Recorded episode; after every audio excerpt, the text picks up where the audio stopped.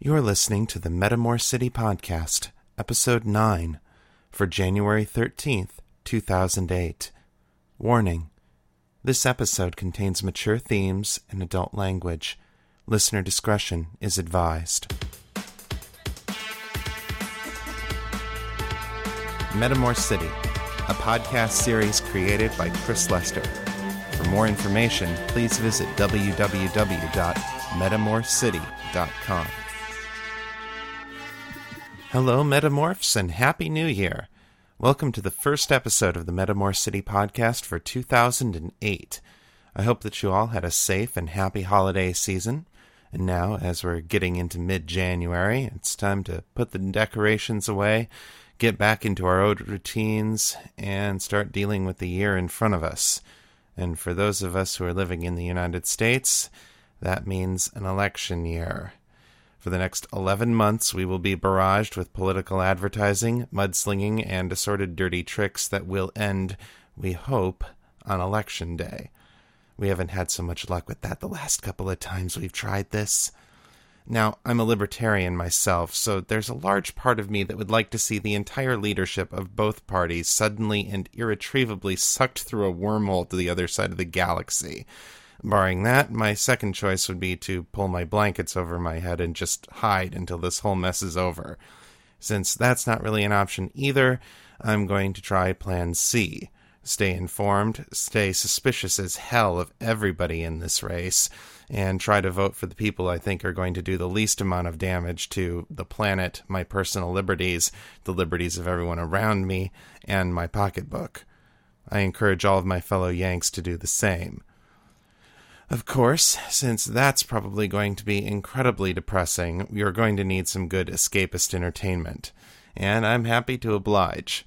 If you tuned into our holiday episode, you already heard the prologue to the first Metamor City novel, Making the Cut. The story continues in this episode with Chapter 1. But first, here is the story so far. Our story begins in the year 1989 Christos Reckoning, ten and a half years before the events of Troubled Minds. Eight year old Abby Preston, a gifted but untrained telepath who only barely understands her powers, wakes up in the middle of the night to find her parents dead. In her dreams, she saw them being suffocated in their beds by a monster, a monster who wanted her. Abby hid in her parents' room hoping that the monster wouldn't find her there. Eventually, the door to the apartment opened itself and a man walked in. He was tall, handsome, and dressed like a soldier. He found Abby's parents dead in their bed and sighed. Are you the monster? Abby asked. The man turned to her with a small, sad smile. No, he said. I'm not a monster. My name is Victor. I'm here to rescue you.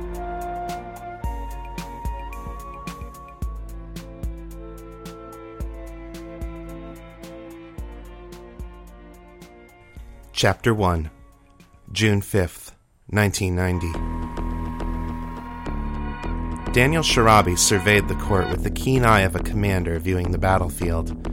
On the ground floor, his team members waited, spread out in a loose attack formation as they waited for him to pass the ball in bounds. Fiona hin'Connaill, the shooting guard, stood in a hunched posture, her arms bent before her. Her pale, freckled face was drenched in sweat, and her short red hair was matted to her head in stringy curls, but her expression was a mask of calm control. Next to her was the point guard, Kevin Darby, his own auburn hair a tangled mess, but his eyes bright and eager. Further up was the center, Trace Umbara, 200 centimeters of Arambian muscle. He grinned at Daniel, his white, even teeth brilliant against his rich brown skin. At the front was his fellow forward, Del Matthews, a theriomorph whose wolfish features did more to intimidate opponents than even Trace's towering height. Del was panting like a dog on a hot summer day, but his amber eyes were focused and hungry. The Westfall Academy Warriors were out for blood. The opposing team, the Metamor Central Falcons, stood waiting on the higher levels of the skyball court, their feet firmly planted to the alternate gravity planes of the upper tiers, most of them were bigger than his players. The guards were twin theriomorphs with gazelle blood, capable of bursts of speed that would put most players to shame. Their center was a towering senior from Erebarb who must have outweighed Trace by 50%. Beyond them all was the goal, a circular hoop 9 decimeters across that was suspended 15 meters above the arena floor. Daniel bared his teeth at them with a predator's joy. None of it would make the slightest bit of difference. He threw the ball in bounds to Kevin, starting the clock, then ran up to the front of the formation. He hit the jump pad with both feet together and soared three meters up to the first tier on the left, landing in front of the enemy forward. They were now at a 45 degree angle to the floor, but he adjusted to the new gravity field as naturally as breathing. Del hit the tier on the right side, while Trace hit the center pad and leapt a full six meters to the second tier, a thin strip of court that hung parallel to the ground. Kevin passed the ball up to Daniel, who grinned at the lanky young man in front of him. He dribbled the ball from one hand to the other, then juked to the left. His opponent overcommitted, and Daniel spun right and cut around him, passing up to Trace before hitting the next pad and leaping up to the third tier. Trace caught it in one enormous hand without looking, then turned to face the big Northlander in front of him. His opponent waved long arms in front of Trace, trying to disrupt his vision and break his concentration, but the Arambian hardly seemed to notice. He flipped the ball up to Del one handed, who caught it as easily as if it had been homing in on his fingertips. He growled and snapped at the guard in front of him, and the gazelle's nerve broke for an instant as his prey instincts reasserted themselves. Del charged past him and tossed the ball to the fourth tier, where Trace and the Northlander were already waiting. The hoop was three meters above Trace and six meters back, and the Northlander had backed off a couple of steps, clearly expecting Trace to take the shot. At that moment, however, Daniel could see Fiona racing up the court along the third tier on the right side, darting past defenders with inhuman speed. She hit the jump pad at the end of the third tier and bounced onto the fourth, behind the Northlander center, before darting toward the final jump pad and leaping into the air toward the hoop. Trace's throw was timed perfectly and landed between her outstretched hands, high over the Northlander's head. Fiona did a flip in midair and sailed through the goal feet first, carrying the ball with her. The scoreboard ticked up three more points for the Warriors as Fiona landed safely in the net beyond the hoop. Daniel laughed and jogged back toward the Warriors' end of the court, getting ready for the Falcons' attack. The only hard part about this, he thought, is trying not to make it look too easy.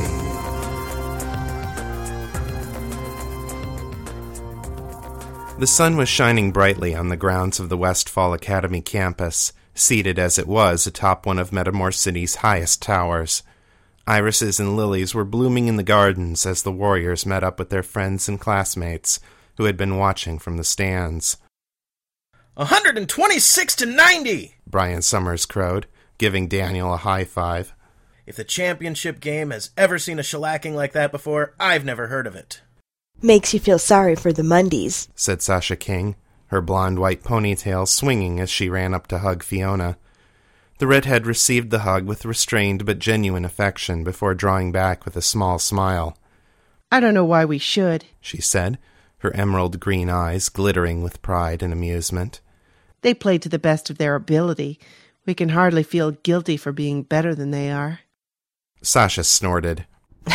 Somehow I doubt that they took your egoist abilities into account when they wrote the rules, or Trace's ESP, or Del's teak. Fiona rolled her eyes. Oh, yes, let's all cry for the poor Mundies. They only rule the world, after all. She ran a hand fondly down the side of Sasha's cheek, then pinched it lightly. You are too compassionate for your own good. Sasha grabbed Fiona's hand and pulled her close, planting a kiss on her cheek. Obviously, she said, smiling wickedly. I still hang around with you, after all. Del and Trace hooted at Sasha's retort, growing even louder when Fiona answered Sasha's kiss with one on the lips. Bite your tongue, wench, she said when they came up for air. You first, Sasha purred. Daniel! Daniel looked up to see Rebecca running across the quad, the sun gleaming against her golden tan skin as her silky brown hair streamed out behind her. He caught her in his arms and spun her around, eliciting a shriek of delight. Their lips met in a kiss that rivaled Sasha's and Fiona's in the number of approving hoots and whistles. That was awesome. She said, her dark eyes sparkling. You think that was good? Wait till tonight, Daniel grinned. Rebecca made a small sound of mock outrage and punched him in the shoulder. Pervert. She said, grinning right back at him. I meant the game. Oh, oh, the game. Yes, that was pretty good too, wasn't it? Bah! said Trace, slapping hands with Brian. We could have put another 50 points on the board if Fiona hadn't been dogging it. No offense, Del. Har har. Del said, sending out a finger of telekinetic energy to make Trace's large gold earrings smack three times against the side of his face. Trace is right, though. This game would have been even more of a joke if we could have really cut loose with our powers. Sure, Daniel said. And the next day they'd pass a bunch of rules to ban Psis from playing Skyball, or else they'd put so many restrictions on what we could do that any egoist with a shred of talent would be accused of cheating. Daniel's right. Brian said, adjusting his wire rimmed glasses on the bridge of his nose. Better for you guys to keep it subtle. Besides, Kevin added. it keeps the game interesting for low power types like Dan and me. We can't let you Wonder Kids show us up all the time. Uh. Trace chuckled, a deep basso rumble. Man, now you sound like a Mundie. All right, enough ragging on the have-nots for one day. said Sasha. Can we eat now? I'm starving. Sounds good to me, said Daniel. The headmaster promised a party for the whole creche if we won the championship. They should be setting it up in the Great Hall right now. They entered the Great Hall to the raucous cheers of their classmates and quickly set to work devouring a small mountain of fried chicken, barbecued ribs, and corn on the cob. Soda drinks were brought in by the crate load, a rarity for Westfall where juice and bottled water were the norm, and the teenaged heroes toasted each other with upraised bottles of root beer and cola. So much for the Falcons. Kevin said as they lingered at the table waiting for dessert. Now comes the hard part. Rebecca, who had been idly drawing in her pocket sketchbook, dropped her pencil and smacked a hand over her face in dismay. Exit exams. She groaned. Holy Marai, daughter of gods, pray for us sinners. Both now and in the hour of our death, Daniel agreed morosely. I'm so nervous, I think I'm gonna barf. Rebecca said. She picked up her pencil again and started doodling religious icons around the corners of the page.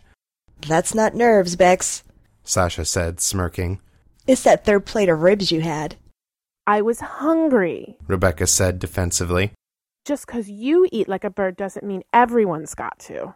She looked over at Daniel. I don't really eat too much, do I? Daniel ran an appreciative look over Rebecca's curves. No complaints here, he said. She was maybe twenty pounds over what some people would call ideal weight, but damn, she carried it in some nice places. Look, there is no point in getting worked up over the exams. Fiona said. Your abilities are what they are. You have had the last twelve years to learn how to use them. The only purpose of the exams is to attach a number to those talents so the hive knows best how to use you.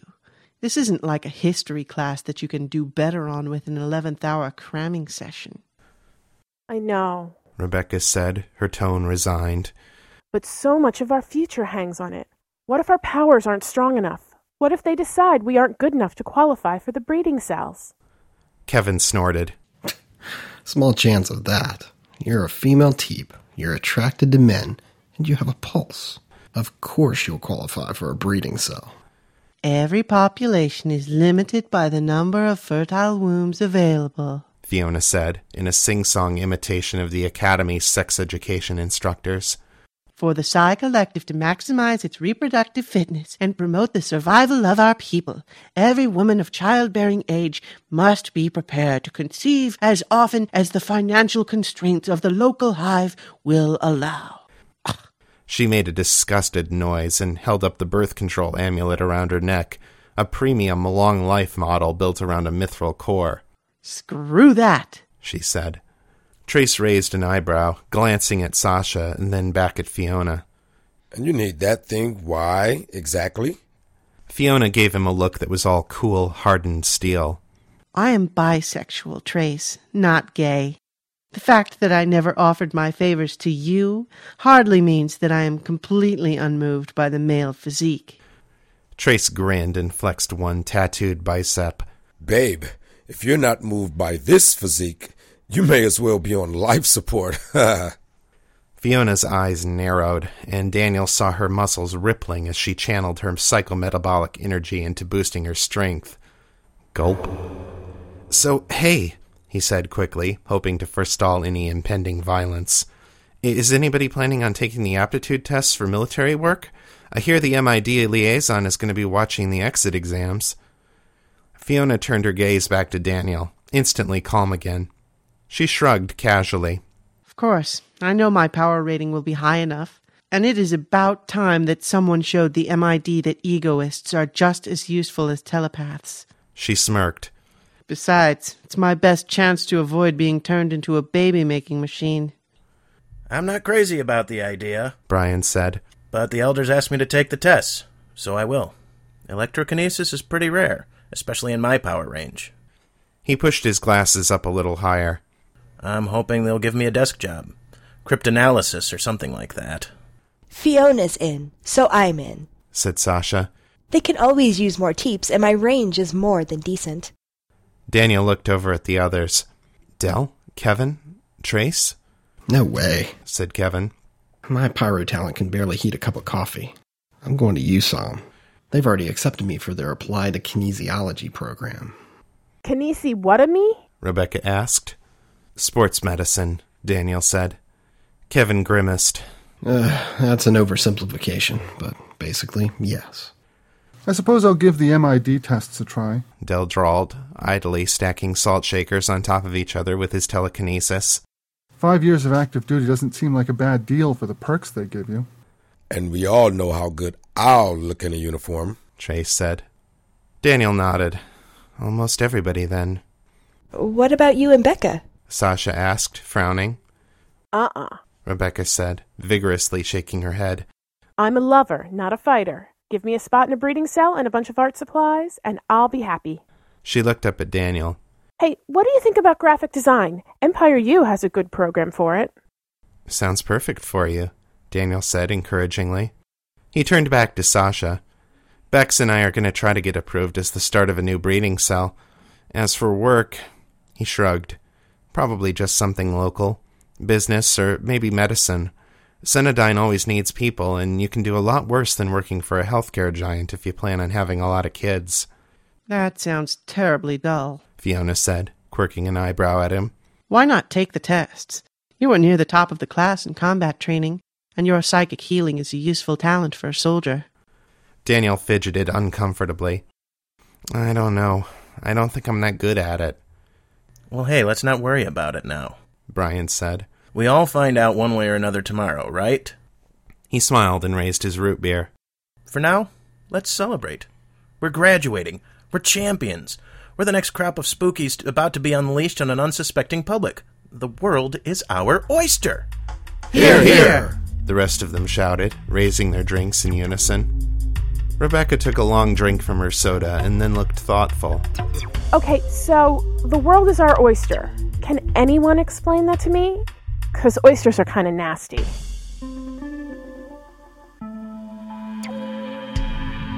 June 6th. Are they taking longer with her, or is it just me? Daniel asked, pacing back and forth in front of the entrance to the Clayman Auditorium. It was the largest lecture hall on campus, and 2,000 adults from the local hive were assembled inside. Fiona consulted her watch, then leaned back against a lamp post and closed her eyes. Seventeen minutes and counting. It's just you. Sasha confirmed, nestling in beside her. Daniel kept pacing. He couldn't help it. I hope she does all right, he said, his eyes flickering back and forth to each of their faces. Not that she isn't smart, but sometimes she just. He waved a hand incoherently. She'll be fine. Brian assured him. You remember when she channeled our 10th grade manology practical a week ahead of time? She's a natural. Daniel nodded. Rebecca had felt guilty for weeks that her ESP had given them an unfair advantage until she finally confessed to the teacher. He'd laughed it off, pointing out to her that if he didn't expect that sort of thing in a campus full of espers, then he wouldn't be smart enough to be teaching them anyway. I just hope she doesn't get too nervous, he said, scratching the back of his neck. His collar was itching him today for some reason, and it was driving him nuts. That's a lot of eyes to have on you at once, It's not that bad. Del said casually. He was flopped on his back in the middle of a small patch of grass under a maple tree, which had been transplanted to the top of the skyscraper when the campus had been built. I mean, sure, sinking into a gestalt that big is kinda like dancing naked on the front steps of the Citadel, but then the test starts and you don't have time to think about it. Daniel didn't think that sounded all that encouraging. He felt sweat beating up on his forehead. Sasha looked at him, concerned. She shifted her gaze to Fiona, who opened her eyes and gave Daniel a speculative look. She sighed. Oh, for heaven's sake. she said, but she got up along with Sasha and stood at the edge of the path. She joined hands with Sasha on one side and reached out to Brian on the other, who was already moving from his spot on the park bench. Del and Trace joined them a moment later, creating a ring with one open position. Daniel stared, then shook his head. No, come on, guys. I'm fine, really, You're going to pieces. Sasha said gently, her hand stretched out to him. And not just about Rebecca. Come on. You need this. Let us help. Daniel stopped pacing, head hung. He looked up at them in turn, their eyes sympathetic. Even Fiona, who was impatient at his stubbornness but genuinely wanted to help. Sighing, he stepped forward and took Sasha and Trace's hands. Sasha smiled at him encouragingly and sent out a tendril of thought around the circle, initiating the link. Everyone in the circle was a telepath of one degree or another, though Sasha was by far the strongest of them. No one hesitated to grab the link as it touched their minds. In the space of two heartbeats, they let down their defenses, each one pouring his or her own thoughts into the current as it rushed by. The link deepened from a trickle to a flood until concepts like he and she and I had been swallowed up in we. We're afraid. That's nothing new. We've been afraid before. And we're still here. It's never been this important before. It's just a number. It's not who we are. We are strong, Powerful. Bold. Handsome. Beautiful. the paragons of humankind. Please, full of ourselves much? And why not? We are what's next. We're not afraid of the future. We are the future. We are united. We look out for one another. Always. We will survive. No, thrive. Triumph over adversity. We're a family, and nothing's gonna change that. Not nobody, not know how. The strength of the pack is the wolf, and the strength of the wolf is the pack. Okay, we totally stole that. Yeah, but it fits. Here's another one. Many strands make one rope. And together, we won't be broken. Okay, everybody get ready. Back in your heads and let me hear you shout. One, two, three. Westfall! They shouted in unison, breaking the gestalt. Daniel was back in his own head, but he'd brought with him Trace's confidence, Fiona's steely resolve, Del's energy, Brian's optimism, and Sasha's steady faith that everything would work out as it should. He embraced it all, took it into himself, and found strength in it.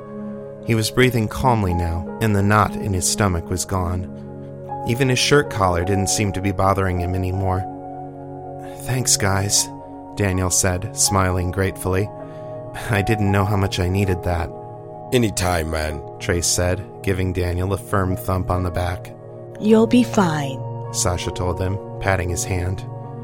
The door to the auditorium opened, and Daniel turned to see Rebecca come bounding out, her face alight with joy. Level 9! She squealed, triumphant. Level 9 Esper, level 5 Teep. I don't believe it. Daniel caught her and picked her up. Their lips met, and then he set her back down, both of them laughing. Wow, he said, genuinely impressed. A power level of nine was well above average, comparable to a first degree master mage. Rebecca was theoretically in the top 15 or 16 percent of all espers everywhere, They said I can go to uni if I want to. she said, turning her spotlight smile toward each of them in turn. I did well enough in my classes so they'll give me a full scholarship. She clasped her hands to her chest and looked skyward as if in rapture. Then they want me in a breeding cell making lots of little baby espers. Fiona rolled her eyes, but she smiled and accepted a hug from Rebecca when she ran over to her. I'm glad you are happy. Congratulations. Thanks. Rebecca said, taking turns hugging each of them. Well, looks like somebody's pleased. Daniel turned around to see a man stepping out of the auditorium.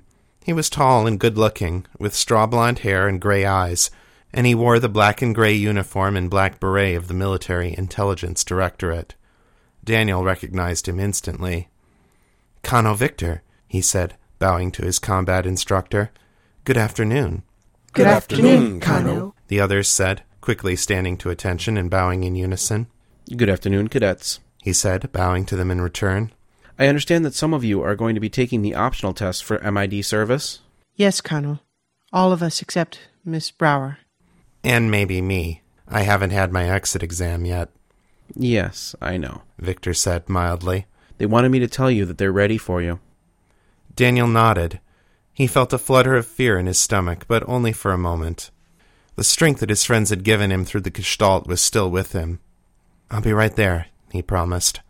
He turned to Rebecca and took her in his arms. Wish me luck? he asked her.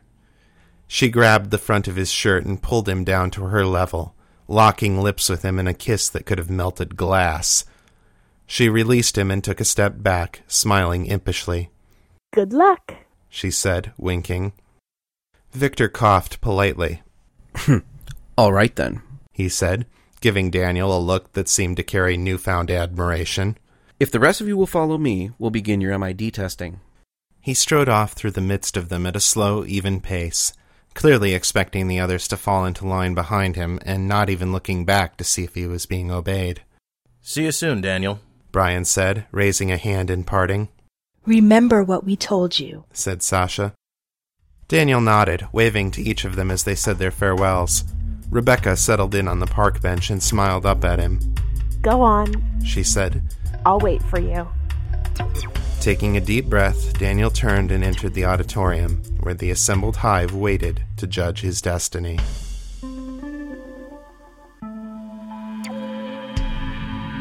The first thing that struck Daniel as he entered the auditorium was how quiet it was.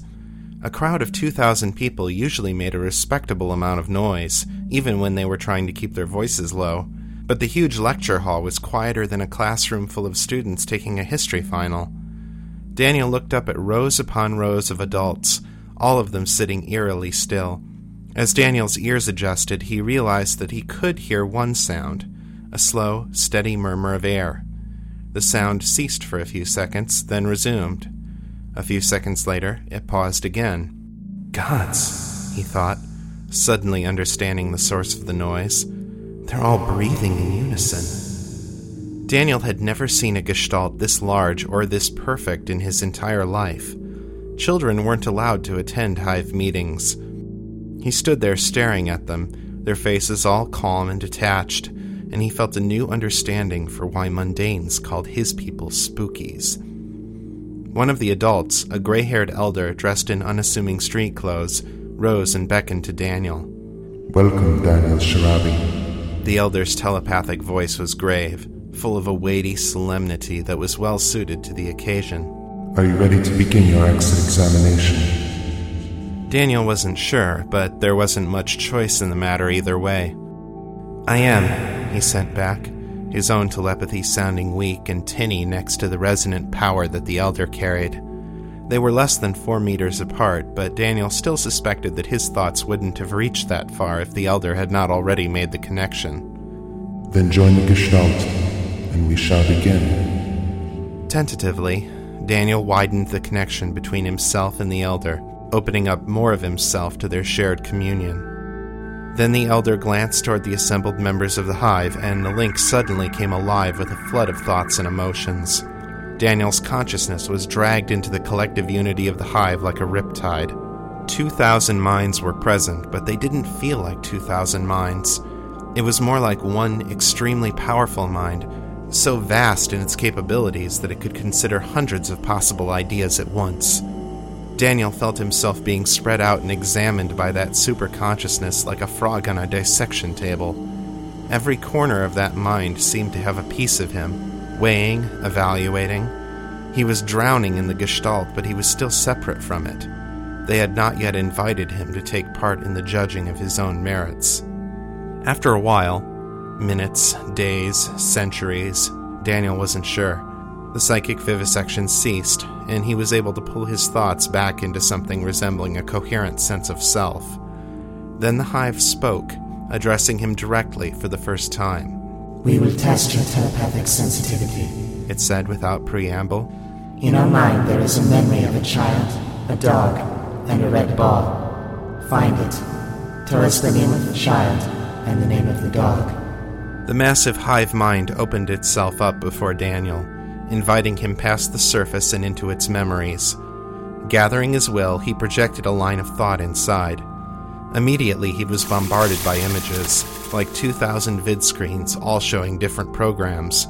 Daniel understood. The hive mind was unified in its overall consciousness, its senses, and its short term memories, but the long term memories were still stored within the heads of the individual members, like separate hard disks on a computer network. The Hive could call any of them up for consideration at any time, but for an outsider trying to locate one specific memory, it was like looking for a needle in the haystack. Daniel dipped into three minds in a row and rifled through them for any sign of a child, a dog, and a red ball. Nothing. This was going to take forever, he thought. This couldn't be the way they wanted him to do this. He paused, considering. The gestalt with his fellow students was fresh in his mind, and he suddenly recalled a time when Sasha had been given a pop quiz by one of their history teachers. She hadn't known the answer and had needed to respond quickly, so she sent out mental connections to a dozen other students at once, looking for one who knew the right answer and had been holding it in the forefront of his or her mind since the moment the teacher asked the question. A telepath's mind wasn't like a computer with one central processing unit. It could handle multiple lines of investigation at once. In theory, anyway. Daniel had never tried to send his mind in more than one direction at once, since normally he needed skin contact to initiate a link. In this case, though, the link was already firmly established, so Daniel closed his eyes and pushed, trying to send out his thoughts in as many directions as possible. The strain was incredible. Daniel could feel a dull throbbing behind his eyes, and his body trembled with the effort of dividing his consciousness. He managed to summon five separate lines of thought and held all of them in place for a few seconds before two of them collapsed. Frustrated, he poured his efforts into the remaining three. If he stopped and tried to reestablish all five, he might not be able to manage any of them again. It seemed like an eternity, but at last one of his tendrils of thought touched on the memory of a young girl throwing a red ball. The dog, an Arabark husky, raced after the ball with relentless purpose, snatching it on the run and circling back to bring it to the girl. Daniel immersed himself in the memory, letting it become his own, then pulled back his lines of thought, taking a copy of the memory with him. He felt his whole body relax as he returned to himself, the feeling of strain slowly subsiding. Harriet, he said, panting. His mind was so exhausted that he had to speak aloud to even form the thoughts clearly enough to send them. The girl's name was Harriet, and the dog was Ghost. Correct, the hive said.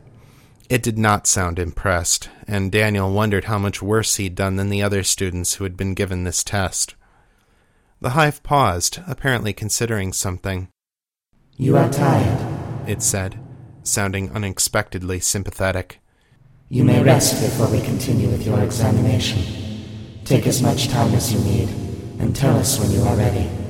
Thank you, Daniel said. Opening his eyes, he saw a chair slide out from the side of the room and position itself next to him. He collapsed into it and rested his head in his hands. This was probably another test, he thought. It would let them see how much it took out of him to use his powers, and how quickly he would recover. Knowing that he was probably still on the clock, Daniel only let himself rest for five minutes before standing to face the hive again. He wasn't at 100% again yet. Else he might not be for days. But he felt well enough to go on. All right, he said, once again projecting the words with thought alone. What's next? In the middle of one of the upper rows, a woman in her mid twenties rose from her seat and walked down to the front of the room. Daniel only saw her two or three times a year, but he knew her immediately his half sister, Stacy. Her glossy black hair and mocha brown skin were reflections of his own, though her eyes were russet brown instead of bright blue like his. She smiled at him, but her eyes were distant. She was still part of the hive. Your other psionic talent is the gift of healing. One of us has offered herself to be the object of your examination. Object? Daniel asked, frowning. In answer, Stacy turned her palms forward and stretched out her arms, holding them nearly perpendicular to the floor. There was a whisper of wind and a flash of light off metal, and then the veins of Stacy's arms opened up in a pair of incisions about 10 centimeters long. Blood seeped forth and bathed her hands, running to the floor in two thin streams. Stacy did not cry out or even move a muscle. Holy shit! Daniel gasped. There was no time to hesitate. He loosened his tie, fingers fumbling with the knot, and finally pulled it free. Rushing to his sister's side, he wrapped the tie around her right elbow and knotted it tight to make a tourniquet. Hurrying to her other side, he pulled off his belt and cinched it around her left arm. He couldn't tie the belt in a knot, so he held it tight around the arm with his left hand while he placed his right hand over the long, straight incision. He focused his will and clearly pictured what he wanted in his mind, imagining the vein pulling itself back together and the skin closing back up like a zipper. His hand glowed with a soft white light, and he ran it slowly over the injury, watching as the wound closed. Once the left arm was healed, he let go of the belt and went back to her right arm. It was harder the second time, and by the time the skin knitted itself back together again, he was covered in sweat and gasping for breath. Thank you, Danny, Stacy said. She had separated from the hive mind and was looking somewhat relieved. Her beautiful coffee brown skin had turned to sickly gray from the blood loss. She slowly walked over to a chair in the front row and eased herself into it, as towels and a basin of water floated up to land in front of her. Don't worry, I'll be all right. All right? Daniel asked, astonished and outraged. He turned to the rest of the hive, who still sat unmoving in their perfectly orderly rows. Are you fucking crazy? he demanded. What in the ninth were you thinking? You think you can just do that to my sister and I'm supposed to accept it? She volunteered for this test. Every psychic healer's powers must be tested to the fullest before we can know their limits. Conducting the examination with a loved one encourages the subject to give his or her very best efforts to the test. She could have died, you lunatics! There are 297 other psychic healers in this room. 249 of them have talents stronger than yours. Stacy Sharabi was in no danger. But Danny, Stacy's voice was firm, and his eyes met hers immediately. She was looking at him with an expression that was both angry and disappointed. respect your elders. She said gravely. Daniel lowered his head, ashamed. Stacy was right. Their own parents were somewhere in that assembly, and Daniel would never have dreamed of speaking to them so harshly. As much as he was disgusted and horrified by the gruesome nature of the test, he had to admit it had served its purpose. And now that he thought about it, how the hell else were you supposed to test a psychic healing talent than with an injury? It wasn't as if they could move the entire hive into the local emergency room. He sighed. I'm sorry, he said, and meant it. Please forgive my rudeness. It is forgiven, the hive said. The voice was gentle and understanding. There were, after all, 297 people in the Gestalt who had once gone through the same brutal test themselves. What else would you have me do? Daniel asked. Your examination is completed. Your telepathic talent is rated at power level 2, and your psychic healing is rated at level 4. Daniel's heart sank. Level 4 was as far below the average as level 9 was above it. 84 to 85% of all psychic healers were stronger than he was. As for level 2, well, theoretically that put him in the bottom 2% for telepathy. There were probably a lot of low level teeps out there whose powers stayed latent, which would change the shape of the curve if they could be accounted for. But of those teeps who were strong enough for the collective to notice them, Daniel definitely ranked near the bottom. He didn't know why he should have been surprised. He had never even been able to start a link without touching somebody, except once in a while with Rebecca. Rebecca? Excuse me, he asked, But will Rebecca and I be able to start a breeding cell? The hive sent a wave of regret. We're afraid not. Your powers aren't strong enough. We need the next generation of Psis to be stronger than the current one if we are to ensure the survival of our people. His guts felt like they had turned to water.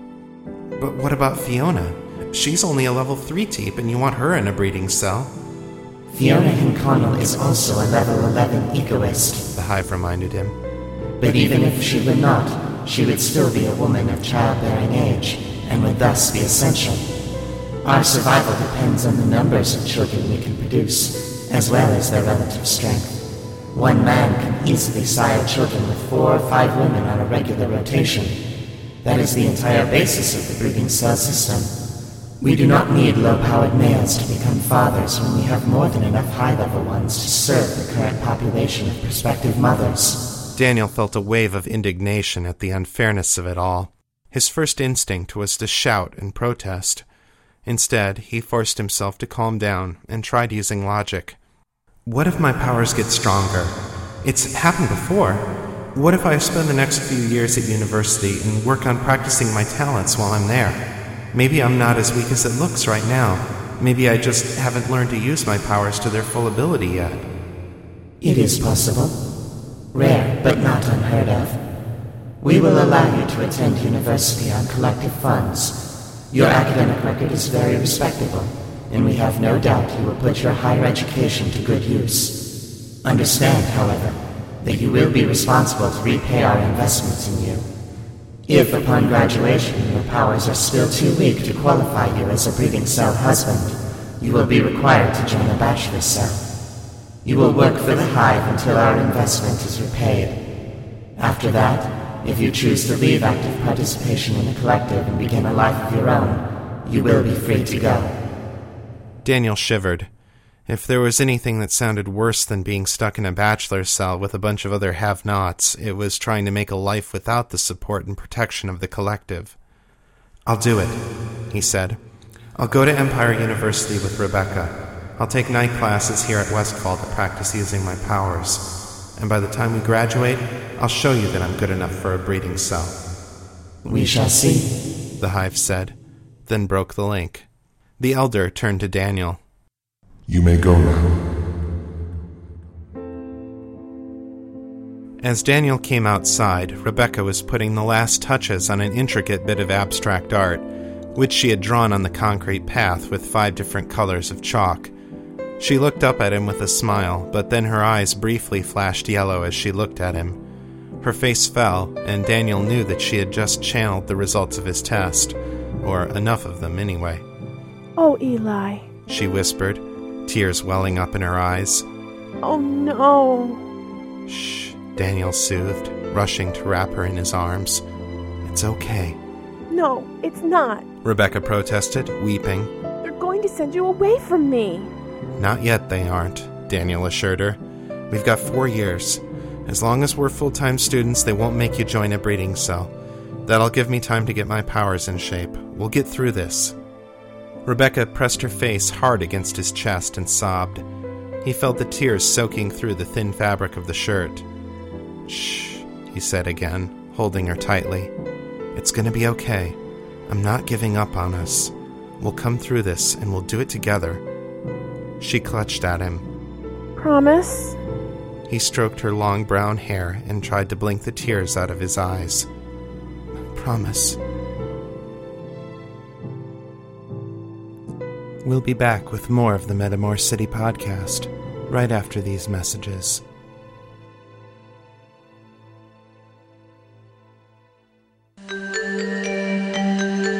A cold and dark winter has settled over your MP3 player.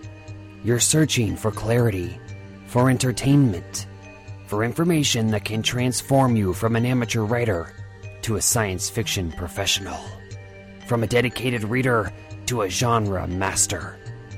Author interviews, industry insight, writing tips, book reviews, genre analysis. Oh, oh, if only such a podcast would awake from hibernation and debut this January with an exciting second season.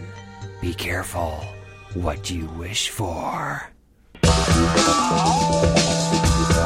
On Saturday, January 12th, Adventures in Sci Fi Publishing returns for an exciting second season.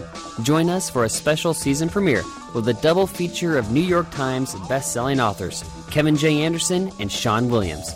And join us again Saturday, January 26th for our special interview with epic fantasy superstar Terry Goodkind. You want it? Now you can have it. Visit adventuresinsci-fi-publishing.com and subscribe or look us up in iTunes. This season is going to blow your mind. Don't miss it. Saturday, January 12th, a rapture for your ears. Use only as directed. Common side effects include increased intelligence, propensity to impress your friends, late nights reading, increased productivity, increased self esteem, increased sex drive, a better understanding of the publishing industry, and overwhelming urge to sleep with your iPod. If symptoms persist for more than 10 days, listen to every episode of Season 1, available at adventuresinsci-fi-publishing.com. Subscribe today. On January 12th, Sean and Sam are going to get you. So clear your hard drive, hide those CDs, and turn off that radio because the adventures are about to begin.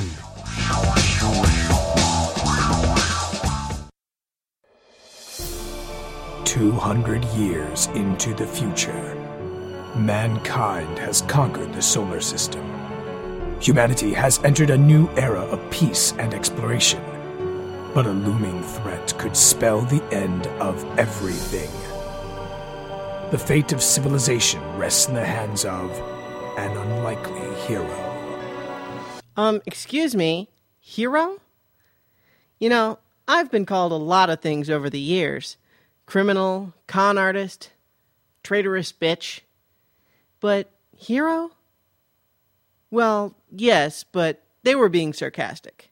This is the story of how I saved the universe. Space Casey is an audio drama miniseries from Christiana Ellis.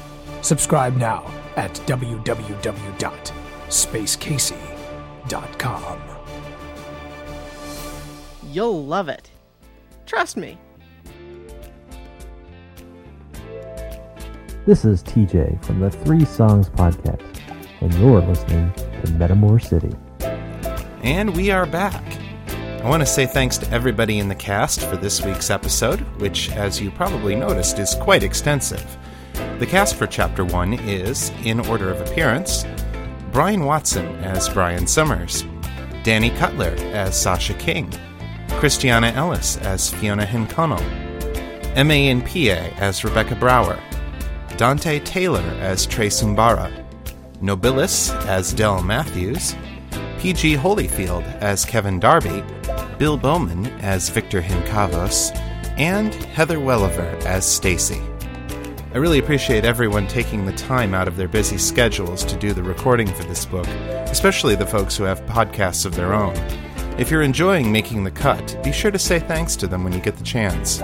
You'll find bios for all of our players, along with links to their websites, on the author and cast page at metamorcity.com. We've had some additional voicemails come in after the holiday episode was finalized, so let's get to those now. Hey, Chris, this is David Sapoyak from www.brokensea.com. Uh, I've been listening to Metamor City and really enjoying it. Um, we are a full cast audio production group, uh, and if you'd be interested, I'd love to interview you for my podcast. Um, you can reach us at uh, actually just email me at d-a-f-o-b at brokensea, B-R-O-K-E-N-S-E-A dot com. Uh, also, stop by the site, check out some of our shows. I think you may like some of the stuff we do. www.brokensea.com. Uh, keep up the great work, Chris. Loving it. Bye. Thanks, David. Since I got your message, I've been over to check out Broken Sea, and hey, guys, I've got to tell you, they've got some pretty wild stuff going on over there. They've got fan driven audio dramas for Jonny Quest, Logan's Run, Planet of the Apes, Star Trek, and Doctor Who, a series of Halloween short stories, and some very unique original series that feature characters like Ulysses the Galactic Bounty Hunter and Jake Sampson, a 1930 style adventure hero who's coming face to face with supernatural horrors that man was not meant to know. If you think that sounds like fun, check him out at brokensea.com. And David, I'll definitely be in touch with you about that interview. You know, Street Rat should work pretty good. Considering I am a junkie, I am one of the, her bitches, I am a clone, I am a snitch. Um, I have also added the first four episodes to what is now a DVD, as CD. Uh, some of my favorite audio audiobooks stuff. It's now a DVD. Your first four episodes are on my laptop. Every time I'm sitting there talking with somebody in another truck stop about what I'm listening to, I'll burn them a copy, hand it to them, let them listen to it. I know I'm turning more and more people on that way. You have a good one. Wait till the next episode. Later. By the way, just so you know who this is, I got tagged by another podcast as the Cool Trucker Dude. Unfortunately, it looks like the audio pandemic show has gone into odd phase unless something happens quick and gets some decent uh, internet server again. But uh, don't call me Cool Trucker Dude. That's the tag I got. That's the tag I'm living with. Talk to you later. Bye. Thanks, cool trucker dude.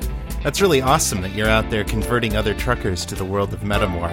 I've done the cross country drive between Michigan and California a couple times, so I know exactly how bored you get when you're spending the whole day staring at the open road. It can get a little crazy making, so I'm thrilled that I'm able to give you guys something to help break up the monotony. To you and all the other truckers out there listening to this podcast, thanks for helping to keep America moving. And thanks for continuing to spread the word about Metamor City. And that'll do it for feedback this week.